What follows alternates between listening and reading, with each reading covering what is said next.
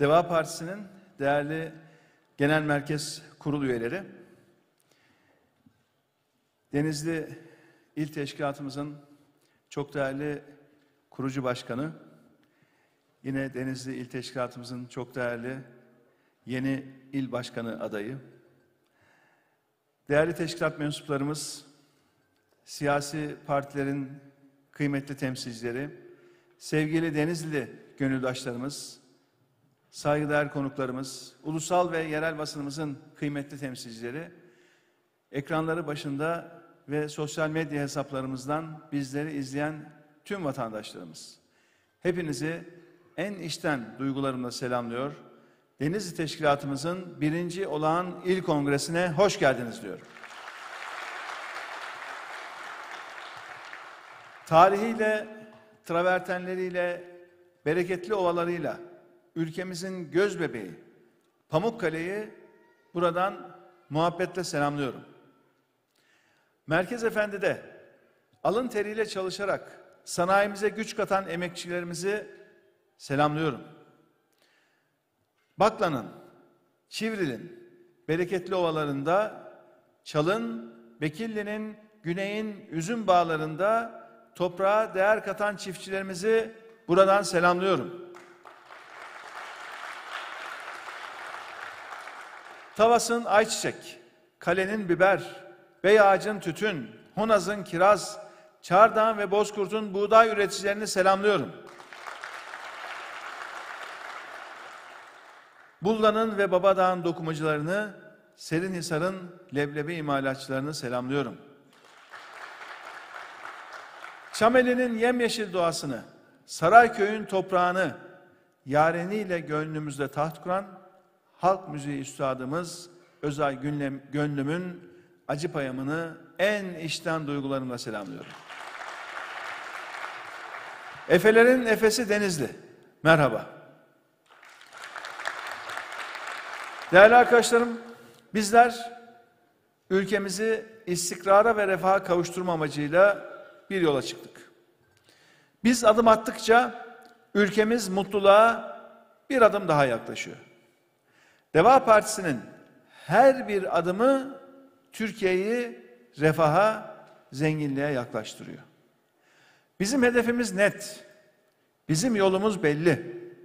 Özgür ve zengin bir Türkiye için yürüyoruz. Tüm üyelerimizle, tüm gönüllülerimizle birlikte damla damla ülkemizin her köşesinde büyüyoruz. Değerli arkadaşlarım, üç yıl üç ay önce ülkemizin başına kötü bir iş geldi. Üç yıl üç ay önce uygulanmaya başlayan bu taraflı cumhurbaşkanlığı hükümet sistemi Türkiye'ye her alanda zarar verdi, zarar veriyor.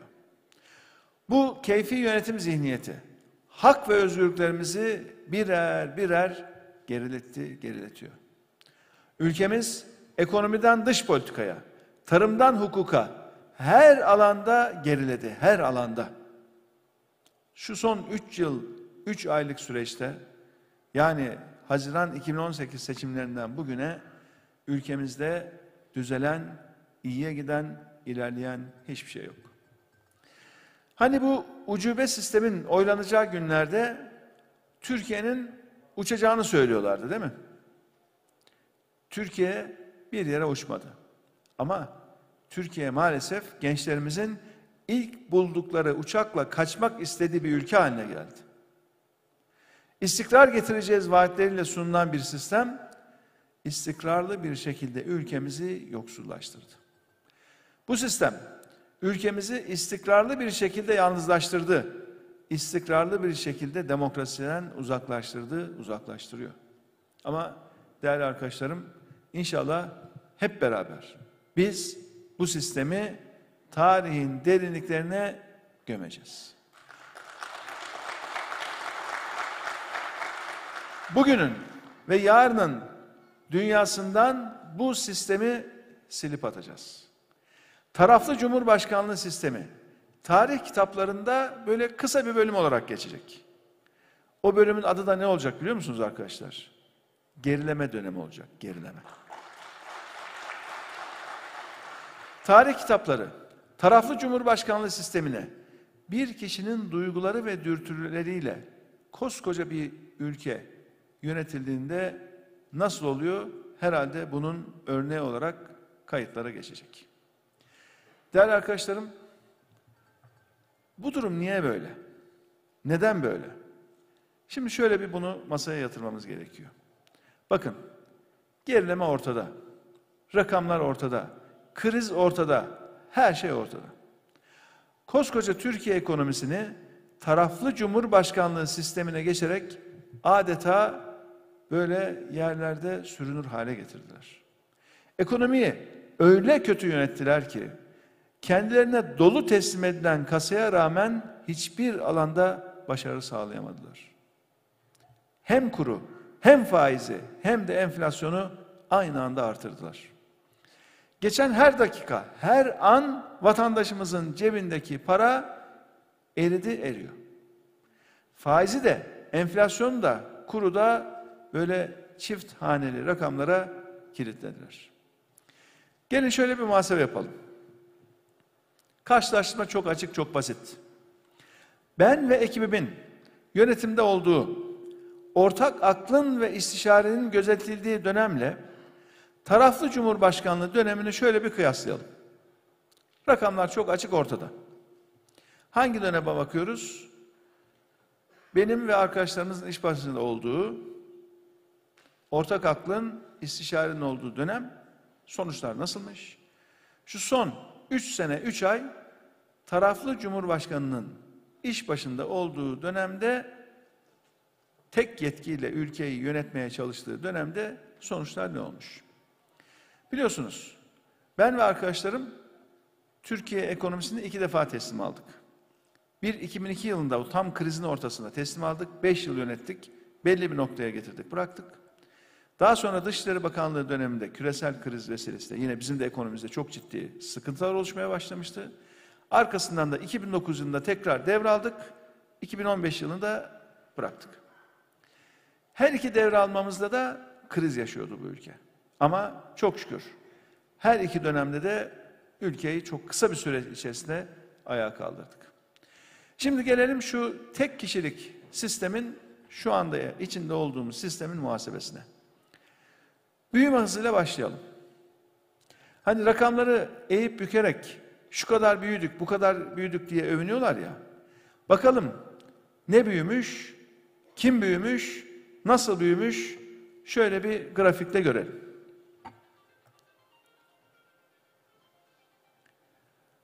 Bakın arkadaşlar rakam çok açık. Bizim iş başında olduğumuz dönemde Türkiye ekonomisi ortalama her yıl yüzde 7.3 büyümüş. Bakın rakam burada. Bu her yılın geometrik ortalaması. Onu da söyleyelim. Aritmetik değil. Farkı şu. Aritmetik ortalama toplayıp bölüyorsunuz. Bu şu demek yani yüzde 7.3 büyüyorsunuz. Yüzde 7.3 onun üzerine bir yüzde 7.3 daha. Bir yüzde 7.3 daha. Yani böyle 10 yıllık büyüme yüzde 70 olmuyor yani. Kat kat fazlası oluyor. Onun için bunu geometrik büyüme oranı diyoruz. Ortalama diyoruz. Yüzde 7.3. Şu son döneme bakıyoruz. Ne kadar? Yüzde 3.6. O da arkadaşlar bu 3.6'yı kim hissediyor bilmiyorum. Esas ülke ekonomisi, ülkemizin ekonomisi ne zaman şaha kalkmış, ne zaman ilerlemiş, vatandaşımızın mutfağı ne zaman huzurlarda olmuş, burada rakamlarda çok açık. Şimdi bir başka veriye geçiyoruz. Dolar cinsinden kişi başı milli gelire bir bakalım. Dolar cinsinden kişi başı milli gelir. Yani bizim o 3600 dolardan devralıp ta 12500 dolar çıkarttığımız kişi başına düşen milli geliri var ya bu o. Bakın ben ve arkadaşlarım işin başındayken ortak akıl ve istişare varken yıllık ortalama yüzde 12.2'lik bir büyüme var. Nerede? Kişi başına düşen milli gelirde. Peki son 3 yılda ne olmuş? Eksi. Eksi 2.9. Görüyorsunuz. Bakın tekrar ediyorum. Biz kişi başına düşen milli geliri artırmışız. Hem de 11 yıl, 11 yıl ben ekonomi başında durdum. Dışişleri Bakanlığı dönemi saymıyoruz. 11 yıl yüzde 12, 12, 12 ortalaması bu. Artırmışız. Onlar ne yapmış? 3 yılda ortalama her yıl yüzde 2.9, 2.9, 2.9 ülkeyi fakirleştirmişler. Biz artırmışız, onlar düşürmüş. Biz bu milleti zenginleştirmişiz, onlar yoksullaştırmış. İşte bunun için ne diyorum bu döneme? Gerileme dönemi diyorum. Görünen köy kılavuz istemez. Her şey ortada. Ama bunların ülkemize verdiği zarar keşke bununla sınırlı kalsa arkadaşlar. Zarar büyük. Bakın zararın büyüklüğünü görmek için bir rakam daha göstermek istiyorum size. O da nedir? Dolar cinsinden asgari ücretin yıllık ortalama artışı. Dolar cinsinden asgari ücret yıllık ortalama ne kadar artmış? Bizim dönemimizde her yıl her yıl ortalama dolar cinsinden asgari ücret yüzde 10.9 artmış. Son dönemde 3 sene 3 ay taraflı cumhurbaşkanı bütün yetkiyi tek elinde toplamış. Asgari ücret yıllık ortalama yüzde üç düşmüş. Muhasebe ortada. Taraflı Cumhurbaşkanlığı döneminde asgari ücrette Avrupa Birliği ülkeleri arasında son sıralara düşmüş durumdayız. Hatta Çin'in bile gerisinde şu anda Türkiye. Çin'in bile gerisinde asgari ücrete baktığımızda. İşçi sendikalarının açıkladığı rakamlara göre asgari ücret açlık sınırının altında. Hani Sayın Erdoğan arada bir diyor ya asgari ücreti artırdık diye. Ta 2002'den başlıyor muhasebeye. Bugüne kadar getiriyor. İyi de o dönemden bugüne kadar baktığınızda bizim dönemde artmış. Kendi tek yetkiyi elinde topladığı dönemde düşmüş. Bunu paçal muhasebeyle kapatmaya çalışıyor. Hadi yine büyütsün. Desin ki şu son 3 sene 3 ayda ben asgari ücrette dolar bazında artış sağladım. Hadi desin. Hadi yeniden yapsın. Madem o eski dönemlerin başarısını ben yaptım diye sahipleniyor, buyursun tekrar yapsın. Elini tutan mı var? Bütün yetkiyi tek elde toplamadı mı? Tek imzayla şu anda Türkiye'de yapamayacağı bir şey yok. Hadi düzeltsin. Yıllarca söylemedi mi? Bu yetkiyi bana verin. Bir başkan olayım. Faizde, enflasyonda nasıl düşürür göstereceğim demedi mi? Hadi düşürsün. Düşmüş haliyle şu andaki Merkez Bankası faizi Avrupa'nın en yükseği. Hala yüksek. O da yüzde 19'dan 18'e düşünce ne oldu biliyorsunuz? Dolar kuru 8.3'lerden çıktı 8.8'lere. Bir puanlık faiz düşümünün bedelini bu sefer yüksek faiz, yüksek, yüksek enf, e, kur ve yüksek enflasyon olarak bu memleket ödeyecek. Bir puan faiz düşürdü. Ne oldu? Hazinenin uzun vadeli borçlanma faizi arttı ya. Hazinenin bütün vadelerdeki borçlanma faizi Merkez Bankası'nın enflasyonu e, Merkez Bankası'nın faizini düşürmesinden sonra arttı. Bakın arkadaşlar çok ilginçtir. Merkez Bankası'nın faizi yüzde bir düşüyor. Hazinenin borçlanma faizleri aynı gün bütün vadelerde artıyor. Niye? Çünkü diyorlar ki ya bunlar ne yaptıklarını bilmiyorlar. Yine Merkez Bankası rahat hareket etmiyor. Cumhurbaşkanının dürtüleriyle, talimatlarıyla hareket ediyor Merkez Bankası. Bu güveni sarsıyor. Güven sarsılınca da bu ülkenin hazinesi daha fazla risk primi ödemeye başlıyor. Bütün grafikler ortada. Bütün rakamlar ortada. Merkez Bankası faiz düşürüyor bir puan. Hazinenin borçlanma faizi artıyor. Piyasa faizi artıyor. Geldiğimiz nokta bu. Yapamıyorlar. Yapamayacaklar arkadaşlar. İşinde uzman, işini iyi yapan, dürüst kadrolar işin başında olmadıkça bu ülkenin ekonomisini düzeltemezler. Bilmiyorlar. Ama şu da var ki bilmediklerinin de farkında değiller. Bilmediklerini de bilmiyorlar. Biliyoruz zannediyorlar. Onun için düzelmiyor bir türlü. Bilmedikleri için, yapamadıkları için de sadece bizim dönemin başarılarını anlatıp duruyorlar. Anlatıp duruyorlar. Hani müflis tüccar eski defterleri karıştırmış ya. Tam o hesap. Ülkeyi adeta bir iflas noktasına getirdiler. Şimdi eski dönemin başarılarını ikide bir anlata anlata anlata bu peynir gemisini yüzdürmeye çalışıyorlar. Ama lafla yüzmüyor arkadaşlar. Üretimle yüzüyor. İşle, iş üretmekle yüzüyor. Koskoca ülkeyi fakirleştirdiler. Vatandaşı açlığa mahkum ettiler. Vatandaşlarımızı yardımlara muhtaç hale getirdiler. Ama arkadaşlarım bakın biz yaptık, yine yaparız. Hiç korkmayın. Hiç kimsenin endişesi olmasın. Ülkemizi küçük ortağın 2001'de ortağı olduğu krizden nasıl çıkardıysak şimdi de çıkarırız. Hiç kimsenin şüphesi, endişesi, korkusu olmasın.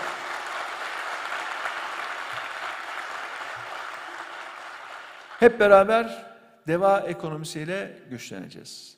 Deva ekonomisiyle topyekün zenginleşeceğiz. Ve bunlar zenginleşmeyi ne zannediyor? Etraflarındaki 3-5 kişi zenginleşince ülke zenginleşti zannediyor. Öyle değil. Ülkemiz yoksullaştı, yoksullaşıyor. Ortalama zenginle fakir arasındaki gelir uçurumu artıyor. Bakın daha yeni, yeni açıklanan TÜİK rakamı en zengin yüzde beşle en fakir yüzde beş arasındaki gelir farkı sadece bir yılda arkadaşlar 22 kattan 26 kata artmış durumda. Daha bir sene önce 22 kattı. TÜİK'in o da makyajlanmış rakamlar ne kadar güveniriz bilmem ama onun rakamlarına göre dahi baktığımızda 26 kata ulaştı. En fakir yüzde beşle en zengin yüzde beş arasındaki gelir farkı. Ve biz arkadaşlar hazırlanıyoruz. Biz geliyoruz. Kadromuzla geliyoruz. Planlarımızla, projelerimizle geliyoruz. Arka arkaya açıkladığımız eylem planlarımızla geliyoruz. Ama bunları tabii vatandaşlarımıza bol bol anlatmamız gerekiyor. Anlatmayınca, duymayınca e, vatandaşlarımız haklı. Ya ben duymadım diyor, bilmiyorum diyor. Ama bilmemesi, duymaması onun sorumluluğu değil. Bizim sorumluluğumuz. Hep beraber bizim sorumluluğumuz. Ne yapacağız? Vatandaşlarımızı dinleyeceğiz. Sürekli nabız tutacağız. Sürekli. Ve partimizi, planlarımızı, projelerimizi, ülkemiz için yaptığımız hazırlıkları tanıtacağız. Kadrolarımızı tanıtacağız. Ben şimdi buradan sizlere sormak istiyorum. Biraz önce gerçi Bekir Bey, il başkanımız söyledi, yapacağız dedi ama ben şöyle bir işi garanti alayım tekrar sorayım. Deva ekonomisini kapı kapı anlatmaya hazır mıyız arkadaşlar?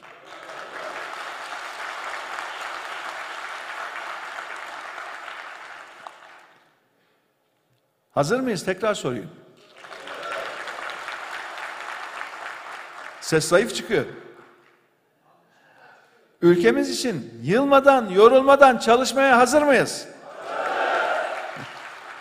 Şimdi oldu. Denizli hazır. Denizli'nin devası hazır inşallah. Değerli arkadaşlar, bakın anlata anlata dilimizde tüy bitti. Defalarca söyledim, yine söylüyorum. Ekonomiyi düzeltmenin yolu hukuktan geçer.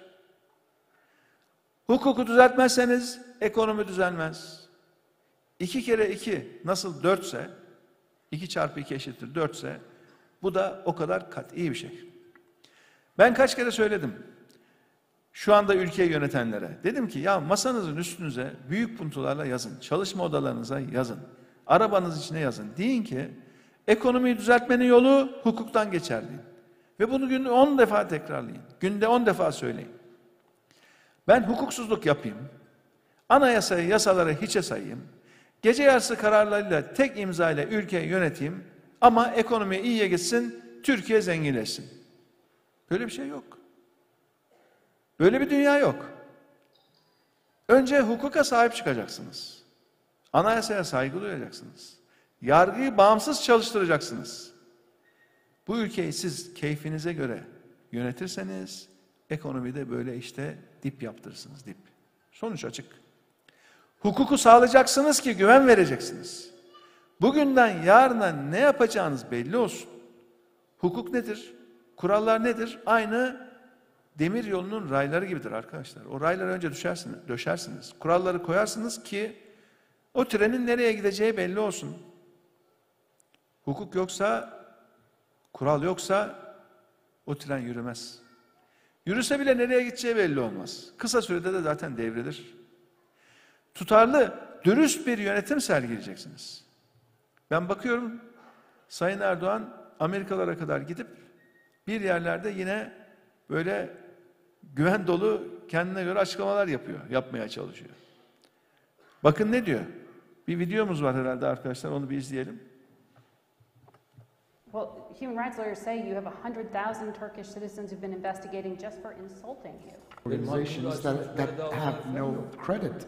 Bakın sizi de aldatıyorlar. Well, you are being deceived actually, and you are led to Bunları believe. kaynağında araştırıyor musunuz? Are you Şimdi altyazıyı da tercüme edip biraz karışık, karışık bu video. Ben size tekrar bir şöyle neler söylenmiş karşılıklı buradan okuyayım. Soru şu, diyor ki, insan hakları örgütleri 100 bin kadar vatandaşın sadece size hakaret etmekten soruşturma geçirdiğini söylüyor diyor. Gazetecinin sorusu bu. Cevap, benim hakkımda açılmış böyle davalar falan yok. Bakın sizi de aldatıyorlar. Siz de bunlara inanıyorsanız siz bunların kaynağında araştırıyor musunuz? Cevap da bu. Tabii mülakatın olduğu yer neresi? Amerika Birleşik Devletleri.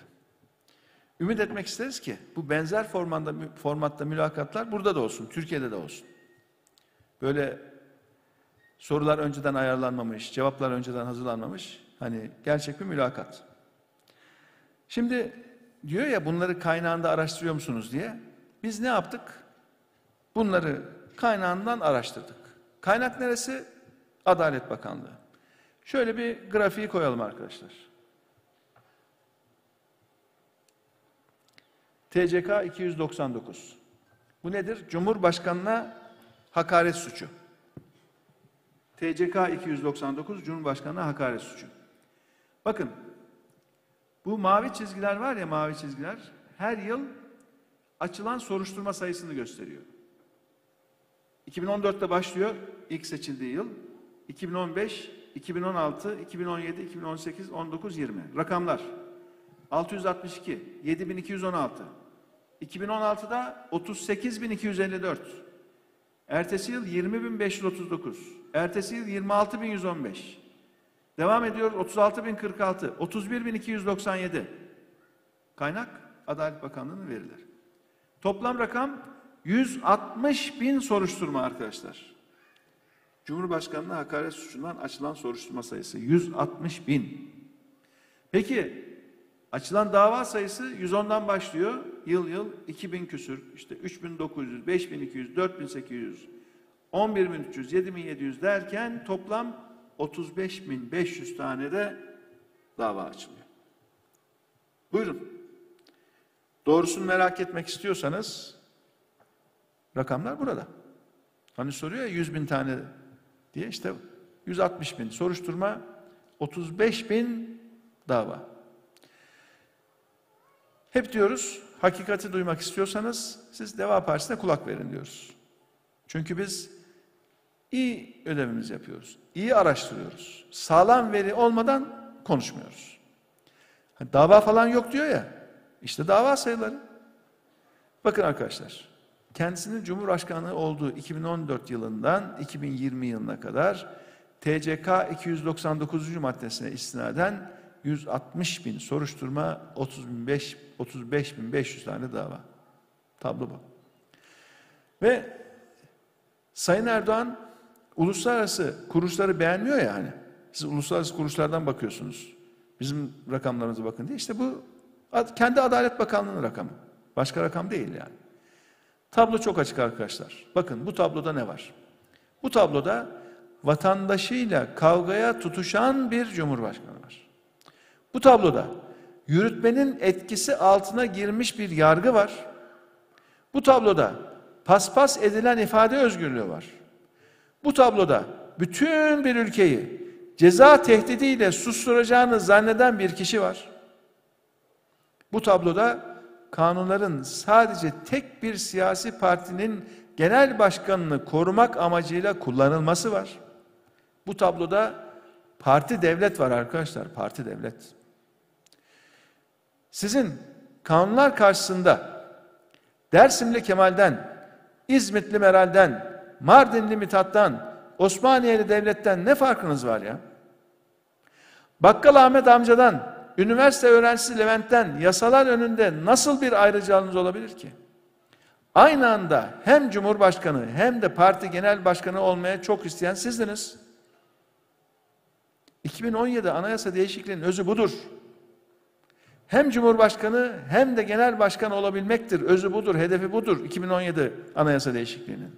Ancak genel başkan şapkanızı takıp taraflı davrandığınız anda diğer genel başkanlarla mevzuat önünde eşitlenmeniz gerekir. İstediğine, istediğin gibi konuş.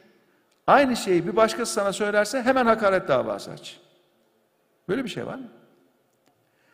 Adalet değerli arkadaşlarım bu değil. Hakkaniyet bu değil.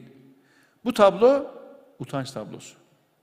Taraflı ve partili bir cumhurbaşkanının kanunları vatandaşlarına karşı sopa olarak kullanmanın tablosu. Tablo açık, rakamlar açık. Aynı muamele bir başka partinin genel başkanına yapıldığında derler ki ya bu eleştiridir. Dozu fazla eleştiridir. Ufak çaplı hakarettir. Bunu idare edeceksiniz. Aynı ifadeler Sayın Erdoğan'a yönlendirildiğinde dur bakalım. Cumhurbaşkanına sen böyle konuşamazsın. İyi de eğer Cumhurbaşkanına böyle konuşulmasını istemiyorsa, bu eleştirilerin yapılmasını istemiyorsa o zaman genel başkanlığı istemeyecekti. Hem Cumhurbaşkanı hem genel başkan olduktan sonra vatandaşımızın eleştirileri, diğer siyasi partilerin genel başkanlarına yapılan eleştiriler neyse kendisi de buna katlanmak zorunda. Başka türlü adaleti sağlayamazsınız. Aynı eleştiri kendisi yapabiliyor. Kendisi diğer genel başkanlarla ilgili her şeyi söyleyebiliyor. Hareket eden yok. Benzer ifadeler kendisiyle ilgili kullanıldığı anda hemen dava açıyor. Dur bakalım ben Cumhurbaşkanıyım bana bunu diyemezsin. İyi de genel başkana söylüyor bunu. Nereden ayırt edeceksin? İki sıfat birbirine karışmış, iki şapka birbirine karışmış. Bu adalet değil. Adaletin yerine gelmesi gerekiyor. Değerli arkadaşlar bakın siyasette eleştiri olur. Ağır eleştiri de olur, çok ağır eleştiri de olur. Daha önceki cumhurbaşkanları hiç eleştirilmediler mi ya? Tabii gençlerimiz belki çok bilmeyebilir o dönemleri ama şöyle bir basın arşivinden bakın. Şöyle Google'layınca hepsi çıkıyor. Daha önceki cumhurbaşkanlarına ağır şakalar yapıldı, sert ifadeler kullanıldı. Hem de neler neler söylendi. Bakın parti genel başkanı olmamalarına rağmen neler neler yapıldı. Ne karikatürler yayınlandı. Ne yorumlar yapıldı. Ama son dönemdeki kadar böyle 160 bin tane soruşturma, 35 bin 500 tane dava böyle bir şeyler görmedik. Üstelik soruşturma ve dava falan açmakla da yetinmiyorlar değerli arkadaşlar. Ek yaptırımlar da geliyor bakın. Ek yaptırımlar. Örnek. Bakın. Bir öğrenci Cumhurbaşkanına hakaret suçundan cezalandırılırsa o öğrenciye artık yurtlarda yer verilmiyor. Öğrenci eğer yurttaysa bu suçlamadan dolayı hemen ilişini yurttan kesiyorlar. Gerçekten bu nasıl bir zihniyet anlamak mümkün değil. Kendi vatandaşına düşman hukuku izleyen bir zihniyet olabilir mi? Hakaret ettikleri de, hakaret diye tanımladıkları da öyle bir genel başkana yapılacak eleştiriler. Onun ötesine şeyler değil. Ve 17-18 yaşında Cumhurbaşkanına muhalif ise bir genç devletin yurdunda barınamıyor. Geldiğimiz nokta bu.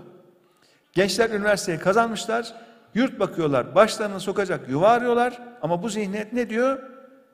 Bu gençlerimize sen bana muhalifsen senin devletin yurduna yatacak yerin yok diyor. Geldiğimiz nokta bu.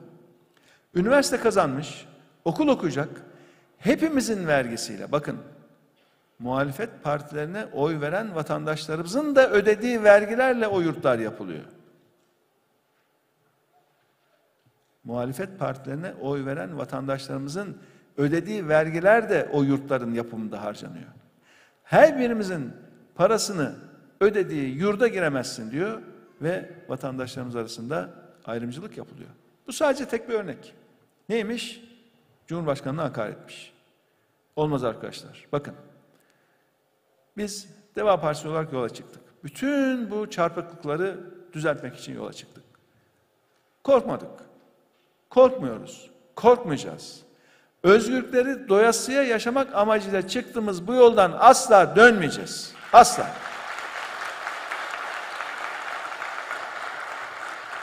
Demokrasi ve atılım bayrağını mutlaka yükselteceğiz.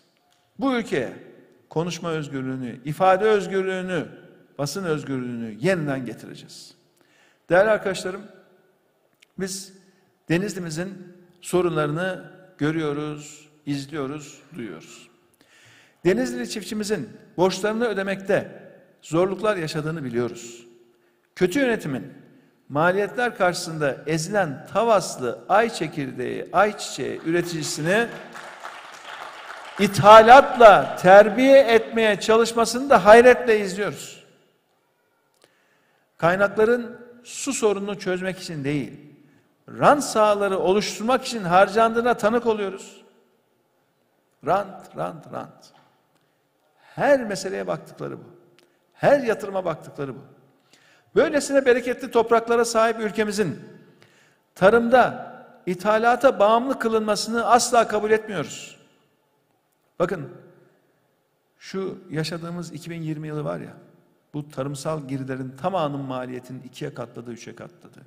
Kuraklık sebebiyle çiftçimizin gerçekten çok zor, büyük sorunlar yaşadığı bu yıl var ya korkarım ki bu yıl yaşayan çiftçilerimizin, üreticilerimizin bir kısmı artık 2021 yılında üretimden vazgeçecek.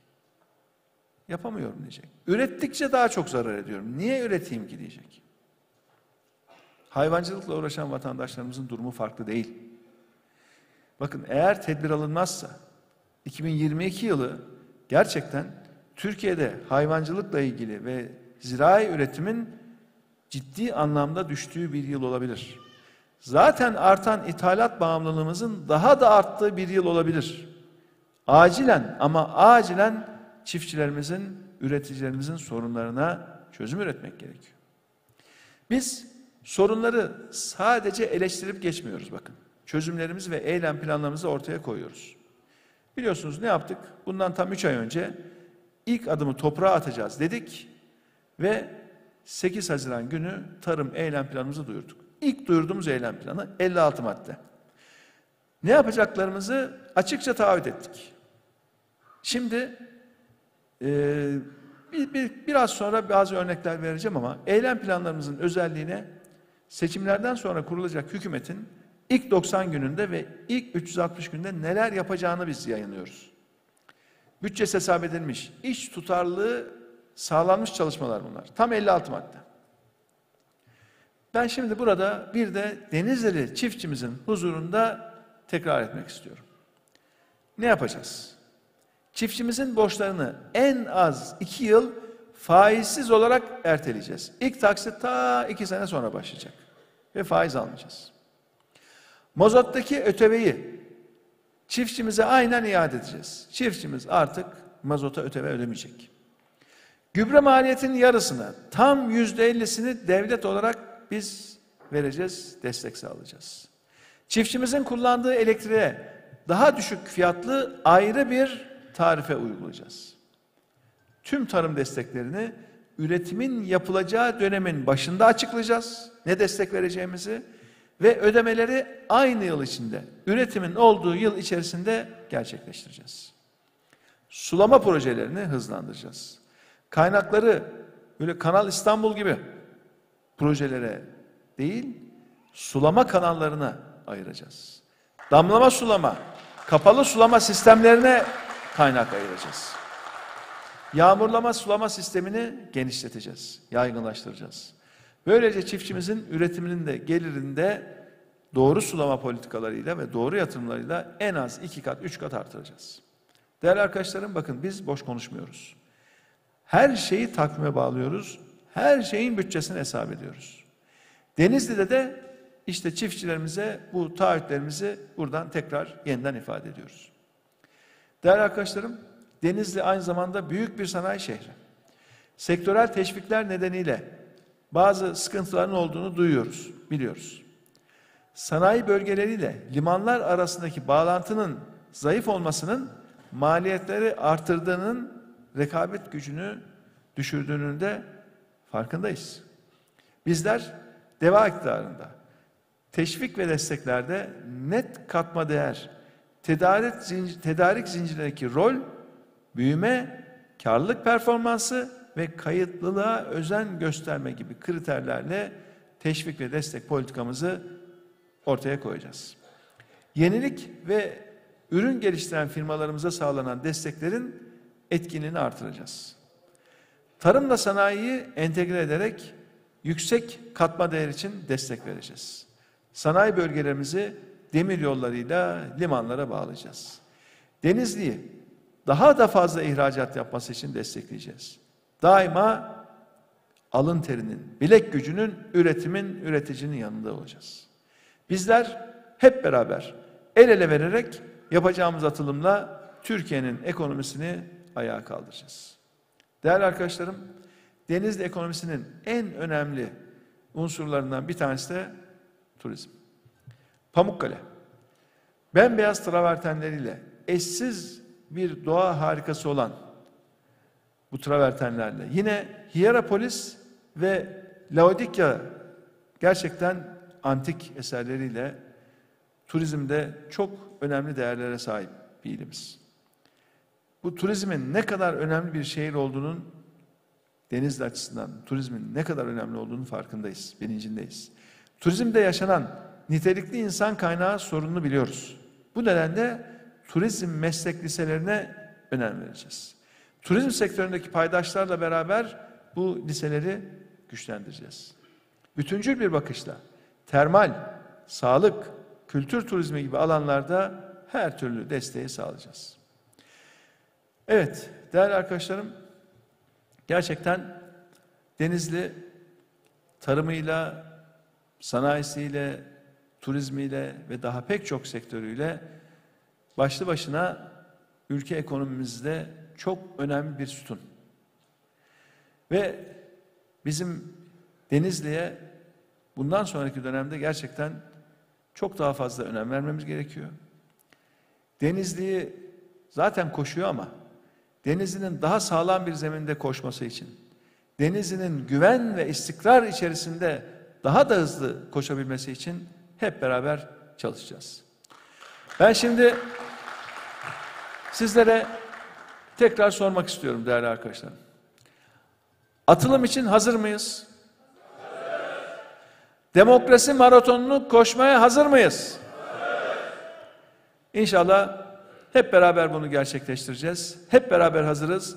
Biz Türkiye'nin haysiyetli insanlar için buradayız. Artık Türkiye'nin devası var. Denizli'nin devası var. Hepinize çok çok teşekkür ediyorum. Kongremiz tekrar hayırlı olsun diyorum. Sağ olun, var.